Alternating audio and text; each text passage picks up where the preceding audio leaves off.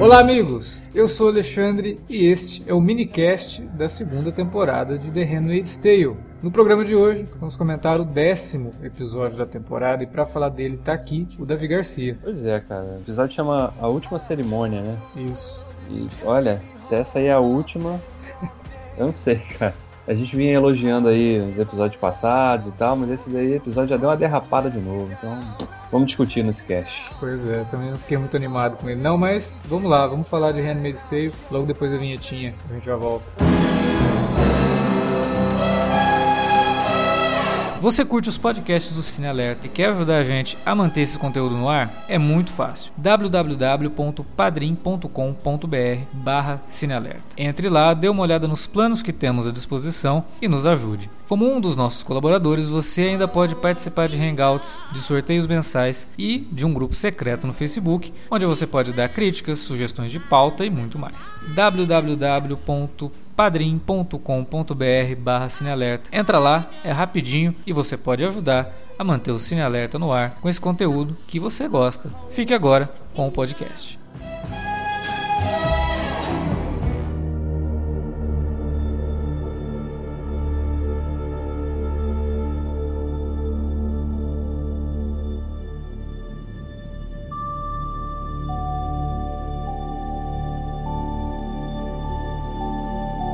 Eu não sei nem por onde começar, para falar a verdade, porque. Começar pela parte boa, pelo menos, então. Aham. Uhum. Atuação da Elizabeth Moss. Isso aí, retocável, Sim. acho que não dá para criticar, porque a mulher arrebenta mesmo, né? E ela teve vários momentos nesse episódio em que ela pôde mostrar isso de novo, né? Como que ela tem um domínio total ali de, das emoções, né? A forma como ela usa o olhar, a, até a lágrima, né? Quando a, o sentimento que ela tem ali na cena do encontro com a filha, lá no já pro finalzinho do episódio, e hum. aquele misto todo, né? Porque ela tendo que lidar com uma raiva compreensível da criança e ao mesmo tempo ela tendo que dizer que ela entendia, né? Mas ela não podia falar que, pô, mas eu não, não te encontrei porque não me deixavam, né? Uhum. Então a Elizabeth Moss é o ponto alto desse episódio, porque o roteiro. É, a atriz que faz a filha dela também, a menina na, nos últimos momentos ali, né? Quando ela realmente fica naquela dúvida, pô, será que ela esqueceu da mãe, né? E aí quando ela é. começa perguntando, né, se da, da, pancada que ela levou na cabeça, aquela coisa toda, e a menina vai expressando também emoções ali, e vai ficando cada vez mais mais pesado e triste aquela cena toda. A menininha mandou bem pra caramba também. É, eu confesso até que no início da cena eu, eu fiquei na dúvida se ela não lembrava ou se ela só estava atuando mal. Uhum. Assim, a direção da, de, de ator ali estava ruim. Porque ficou parecendo que ela não lembrava da June, que ela vai se esconder quando a June chega e abraça ela. Então eu fiquei na dúvida. Mas aí realmente, depois quando a cena se desenvolve, se desenrola, aí você vê que ela conseguiu também. A menininha também teve aquela. Principalmente quando elas são separadas de novo, né? Que foi um momento trágico e mais trágico ainda pelo, pela atual situação dos Estados Unidos, né? A gente comentou semana passada, né, da questão de como que o episódio que foi ao ar ele é ao ar no mesma, na mesma semana que teve um problema diplomático com os Estados Unidos e o primeiro-ministro do Canadá, e aí, né, no episódio mostra isso também. E aqui Nesse, nessa semana que teve um barulho muito grande, uma polêmica muito grande em cima da política de tolerância zero do Trump com a questão dos imigrantes, né, e famílias sendo separadas de seus filhos. O episódio lembra a gente que um dos aspectos mais desumanos de Gilead foi esse, de separar as mães dos filhos, as mães que acabam se tornando aias, né, e, e as mães que se tornam martas também são separadas dos filhos bem providencial isso e bastante triste, né? Você falou que um dos pontos altos foi a atuação dela, mas eu acho que um dos pontos altos foi não só a atuação, mas o contexto daquilo tudo, de mostrar pra gente toda a questão. Até porque ela começa o episódio falando com a Emily, né? E ela fala pra Emily que, ah, o seu filho tá lá, tá bem. Ela fala, mas você acha que ele vai me reconhecer? Ele não sabe que eu sou a mãe dele mais, né? Ela, não, ele sabe e tal. E aí ela tem ali aquele momento de resposta, né? Ela tem a resposta para aquilo que ela tava tentando convencer a Emily. Isso daí foi uma das coisas que eu gostei do episódio. Mas no mais, cara, eu fiquei assim meio chateado, porque a gente tava vindo de uma constante, a série tava num crescente, a gente falou, pô, finalmente encontrou o tom, que a gente falou que a série não, que a segunda temporada não tinha encontrado. Parou de, de calcar os roteiros dos episódios no sofrimento e sim no avanço da história. E aí chega aqui e parece que é um episódio do começo da temporada, porque a relação dela com a, com a Serena parece que não evoluiu em nada, voltou ao que era antes. Estaca zero, estaca menos um, diria até, né? Não, e, e, outra coisa, né, cara? A gente até, ao longo dos últimos episódios, a gente vai até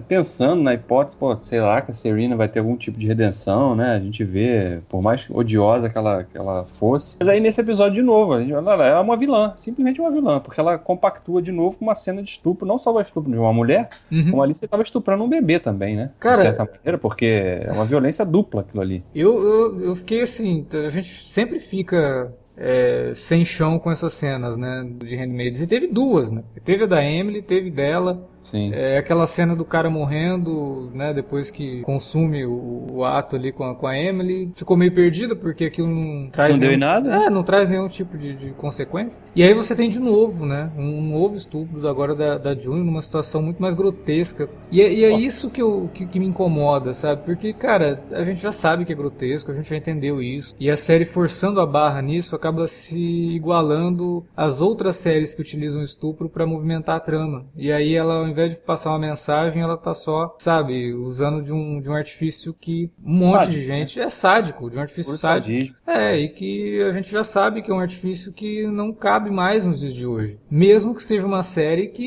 esteja falando sobre isso, que tenha o seu grau de, de mensagem ali sobre abuso e tal. Eu não sei, cara. Eu fiquei incomodado. De qualquer forma a gente fica incomodado, porque é uma cena forte. Mas eu fiquei incomodado por a série precisar fazer isso agora, nesse momento, sabe? Ainda precisar fazer isso. Já fez bastante na primeira, já fez aqui. Tudo bem, a gente sabe que o Fred é um filho da puta desde o início, né? Mas a Serena, é, eles, mas... vinham, eles vinham trabalhando algumas coisas aí.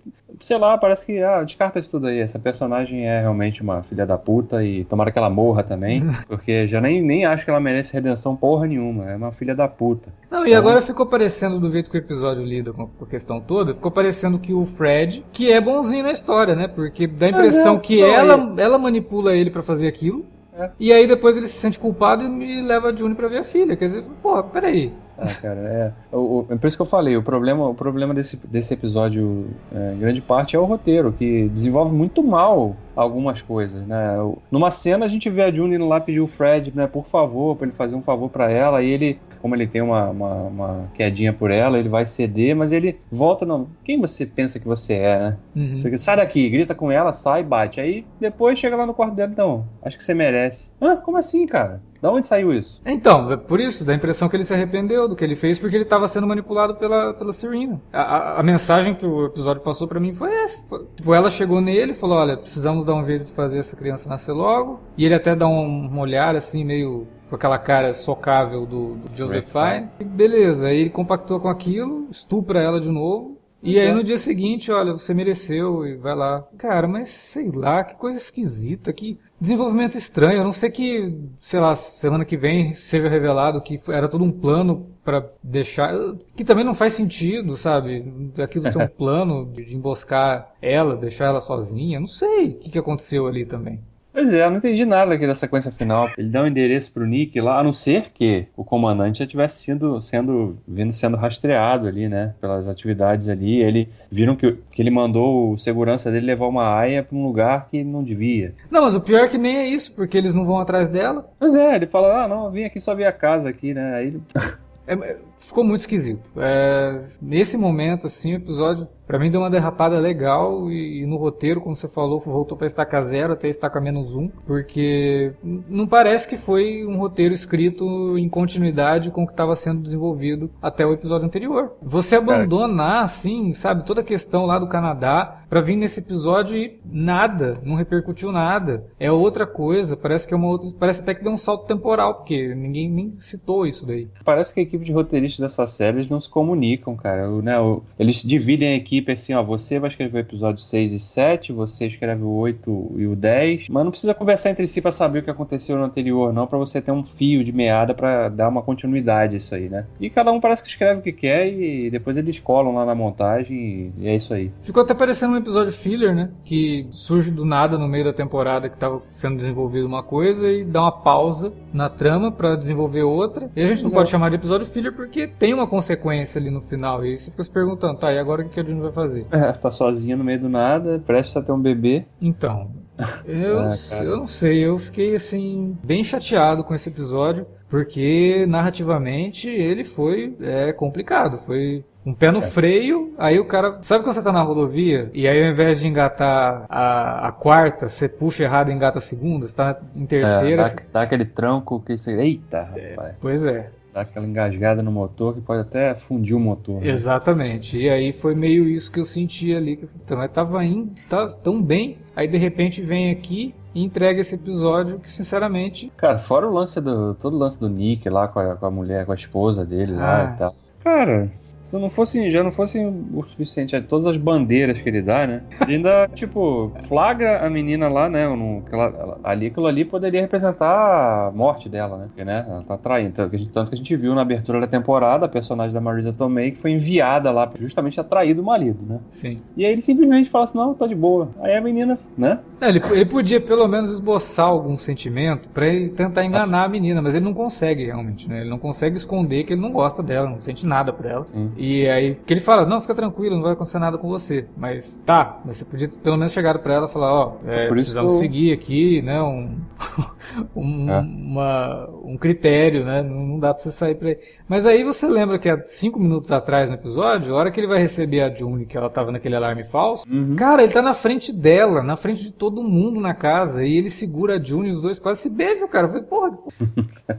é, cara. Por isso que eu falo, cara, vai chegar no final da temporada ou ele morre ou ele vai ter que matar a menina. Porque o que acontece? Ela pergunta, ah, então você gosta da, da Aya, né? Aí ele nega. Uhum.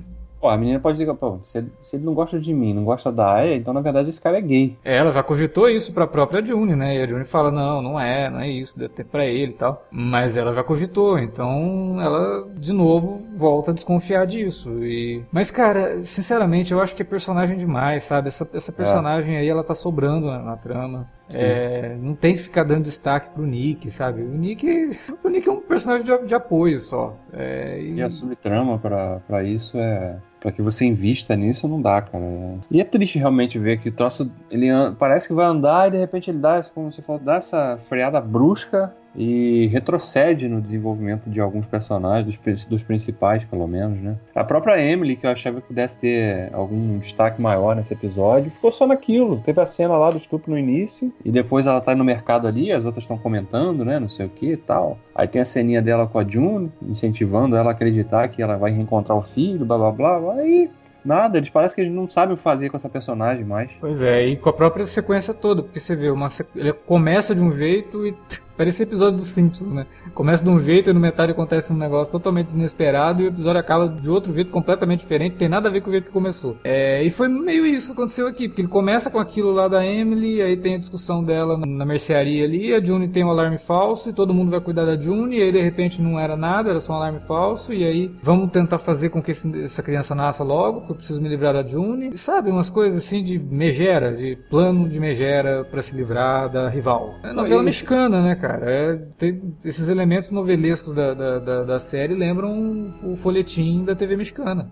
E pior que nem, nem no episódio passado, né, que foi dirigido pelo mesmo diretor, né, o Jeremy Podeswa. Sim, que é um diretor é... bom pra cacete, né? A gente conhece sim. ele de séries da HBO. Sim, sim. Ele já tinha feito, inclusive, Game, Game of Thrones, True Detective, né, Boardwalk Empire, enfim. Já fez. É um cara com, com, com estrada já na TV, né? E no episódio passado ele conseguiu criar alguns momentos, né? A gente até comentou no minicast passado. Alguns momentos assim que realmente chamavam atenção pela simbologia da, do, que, do que a construção da cena indicava tal. Nesse episódio aqui, nem isso, cara, teve. É, acho que foi uma, uma, falta total coletiva de inspiração mesmo, de criatividade. O roteiro era, era, era complicado, a direção também não se esforçou para extrair alguma coisa mais relevante disso aí, não criou nada. É, foi um episódio burocrático e mesmo que com esses momentos que a gente destacou aqui, que até denotam principalmente o encontro da June com a filha e tal, mas no fim o saldo é, é muito negativo. Muito negativo.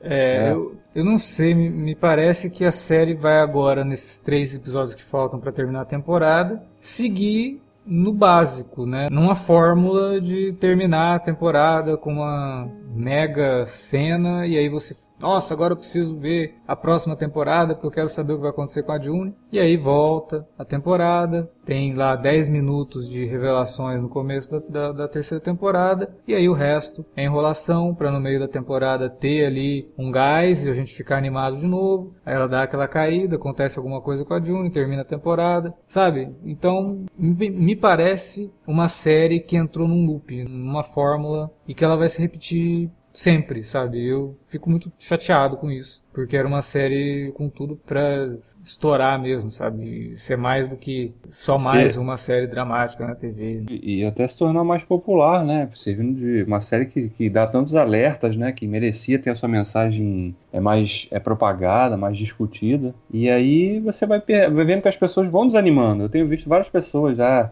devia ter parado lá não sei aonde.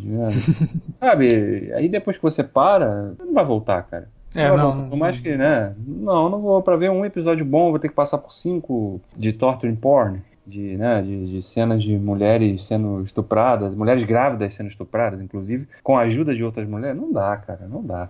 Se é, se é isso, né? São três episódios e, parece que eu também acredito que esses três episódios finais vão acabar só servindo para desenvolver ganchos para terceira temporada. Sim. Não vão, não vão resolver nada assim. É, né? Coisas que, por exemplo, que a gente pede há muito tempo a gente espera, né? Que é saber mais da, da, do passado da tia Lídia, né? O contexto todo que jogou ali. E não sei nem se os caras estão ligando para isso também. Porque ou é alguma grande reviravolta envolvendo ela, ou, ou, simplesmente não, ela é só isso aí mesmo. A gente não precisa contar nada sobre ela, não. É porque você vê, fica nisso que falei ali atrás que é muito personagem. E isso que você falou meio que reforça isso, porque você tem personagens como a tia Lídia, tem personagens como a Emily, e aí você vai investir numa subtrama envolvendo o Nick e a mulher dele. São super desinteressantes, sabe? Até gosto do Nick, mas como eu falei, é um personagem de apoio, não tem muito que ficar. E aí você deixa de lado uma coisa que começou na série, que a Emily estava lá, teve todo um começo de um, um arco para ela lá no, no, nas colônias, aí tiram ela das colônias, trazem ela de volta e não está indo para lado nenhum. Né? A, a, trama lá da, da Janine cuidou da filha, a filha sobreviveu como que por um milagre e não e acabou ali, sabe? Não, não foi para lado nenhum. nada. Não foi para lado nenhum. A gente ficou discutindo, né? Dois que essa atacou. Será que ele vão, né? Ela vai ficar, vai ser vista como uma uma aia é, com, com poderes milagrosos e tal? Ou então eles vão simplesmente passar a tratar ela como não, não foi nenhuma coisa nem outra. Simplesmente deixou para lá. Parece que não aconteceu.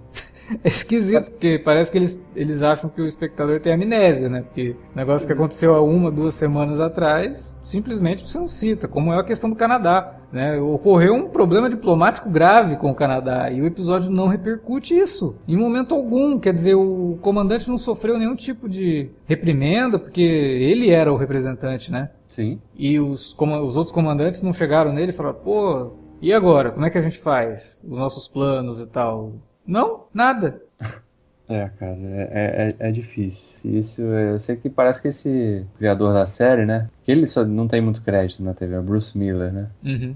Quer dizer, não tem muito crédito relevante, assim, de destaque antes disso. Parece que o cara não sabe realmente o que fazer. Pegou uma coisa muito boa, uma ideia muito legal. A primeira temporada ele soube realmente explorar, baseado basicamente no livro. Tinha ali uma, uma, uma sustentação forte. E a partir do momento que teve que desenvolver coisas, ok, não temos mais uma referência, um material de referência, vamos ter que criar efetivamente e desenvolver coisas aqui. E aí não, soube, não sabe, não, não, consegue. Não conseguiu reunir as pessoas que, que pudessem fazer isso, né? Sei lá, aí é achismo mesmo, né? É... Que ele não teve tempo de pensar o que, que vai acontecer com esses personagens depois do final da primeira temporada. O final da primeira temporada é o final do livro, né? Então, o que vem depois, ele tem que inventar, ele teve que criar. Eu acho que a série precisava de pelo menos um ano e meio, sabe? De é, roteirização coisa... e vamos pensar direito, vamos estruturar isso, porque não me parece que existe essa estrutura. Pelos episódios, do jeito que estão se desenvolvendo, uma semana acontece é. outra, uma coisa, aí na outra semana eles ignoram,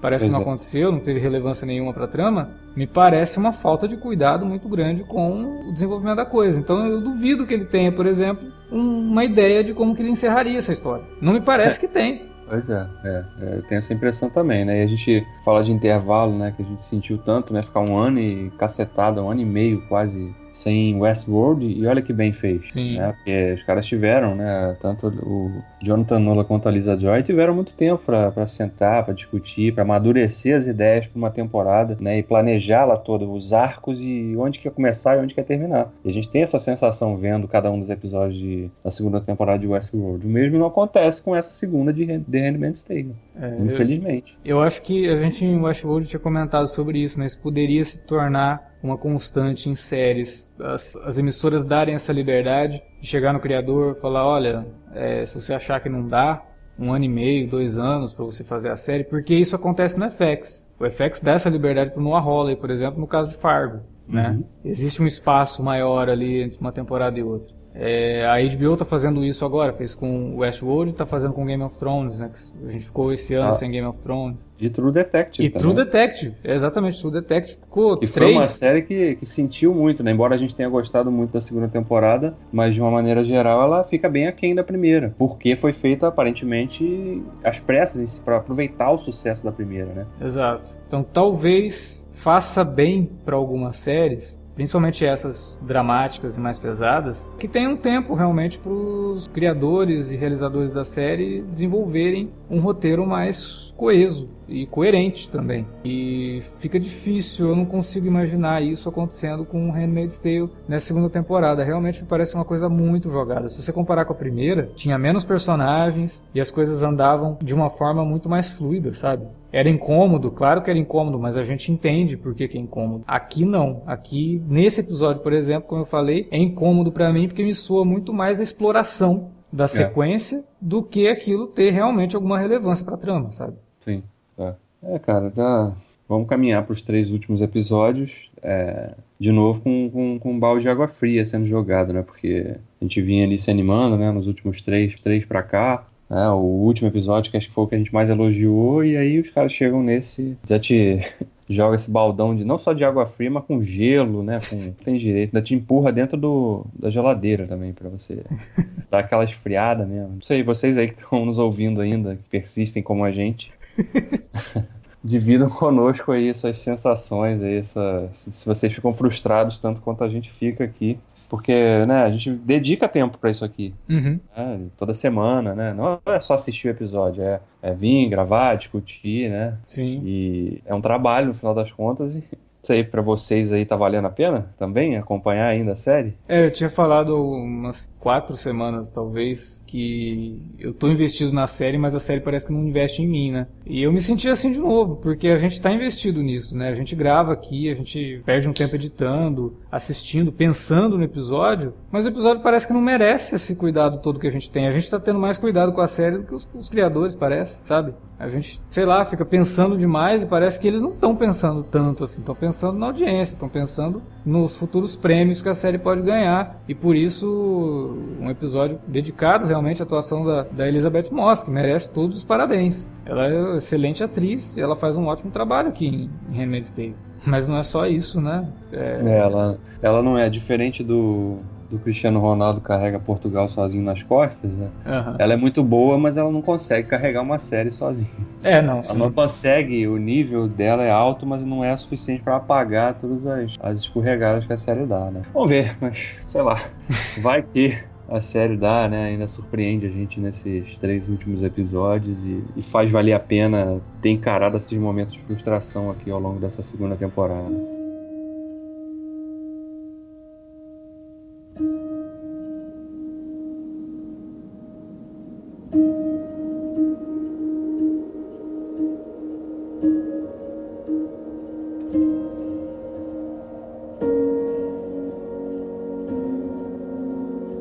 Bom, era isso que a gente tinha para falar sobre esse episódio de The Handmaid's Tale. Foi um minicast bem mini, né? Vocês estão vendo aí. Mas é o que deu, gente. É o que dá para falar desse episódio. Porque realmente a gente não vai fazer igual a série. Vou ficar batendo na mesma tecla aqui, né? A gente, às vezes eu me sinto repetitivo com algumas coisas que a gente comenta, porque. Mas não tem como não comentar né? Senão vai deixar passar em branco. E a gente quer saber de vocês, como o Davi falou ali no bloco anterior, comentem e falem pra gente o que vocês estão achando. Vocês ainda estão tendo paciência de, de, de, assistir a série, ouvir os nossos comentários também. Deixa aí na área de comentários ou manda um e-mail para alertavermelho@cinealerta.com.br. Não esqueçam também, estamos nas redes sociais, facebook.com/cinealerta ou arroba cinealerta no Twitter. Utilize as redes para divulgar o nosso conteúdo, conversar com a gente, dar dicas, sugestões, críticas, o que der na telha de vocês aí, fala com a gente por lá. Semana que vem tem mais Handmaid's Tale. Sexta-feira tem o último minicast de Westworld. E quinta-feira agora tem alerta de spoiler de Jurassic World, filme que estreou há duas semanas, mas a estreia oficial foi semana passada, por isso que a gente demorou um pouquinho, porque em alguns lugares não tinha estreado o filme ainda. A gente quis dar a chance para todo mundo assistir, para poder discutir, e a discussão tá quinta-feira no ar aqui no site. É isso. Valeu pela audiência. Até a próxima.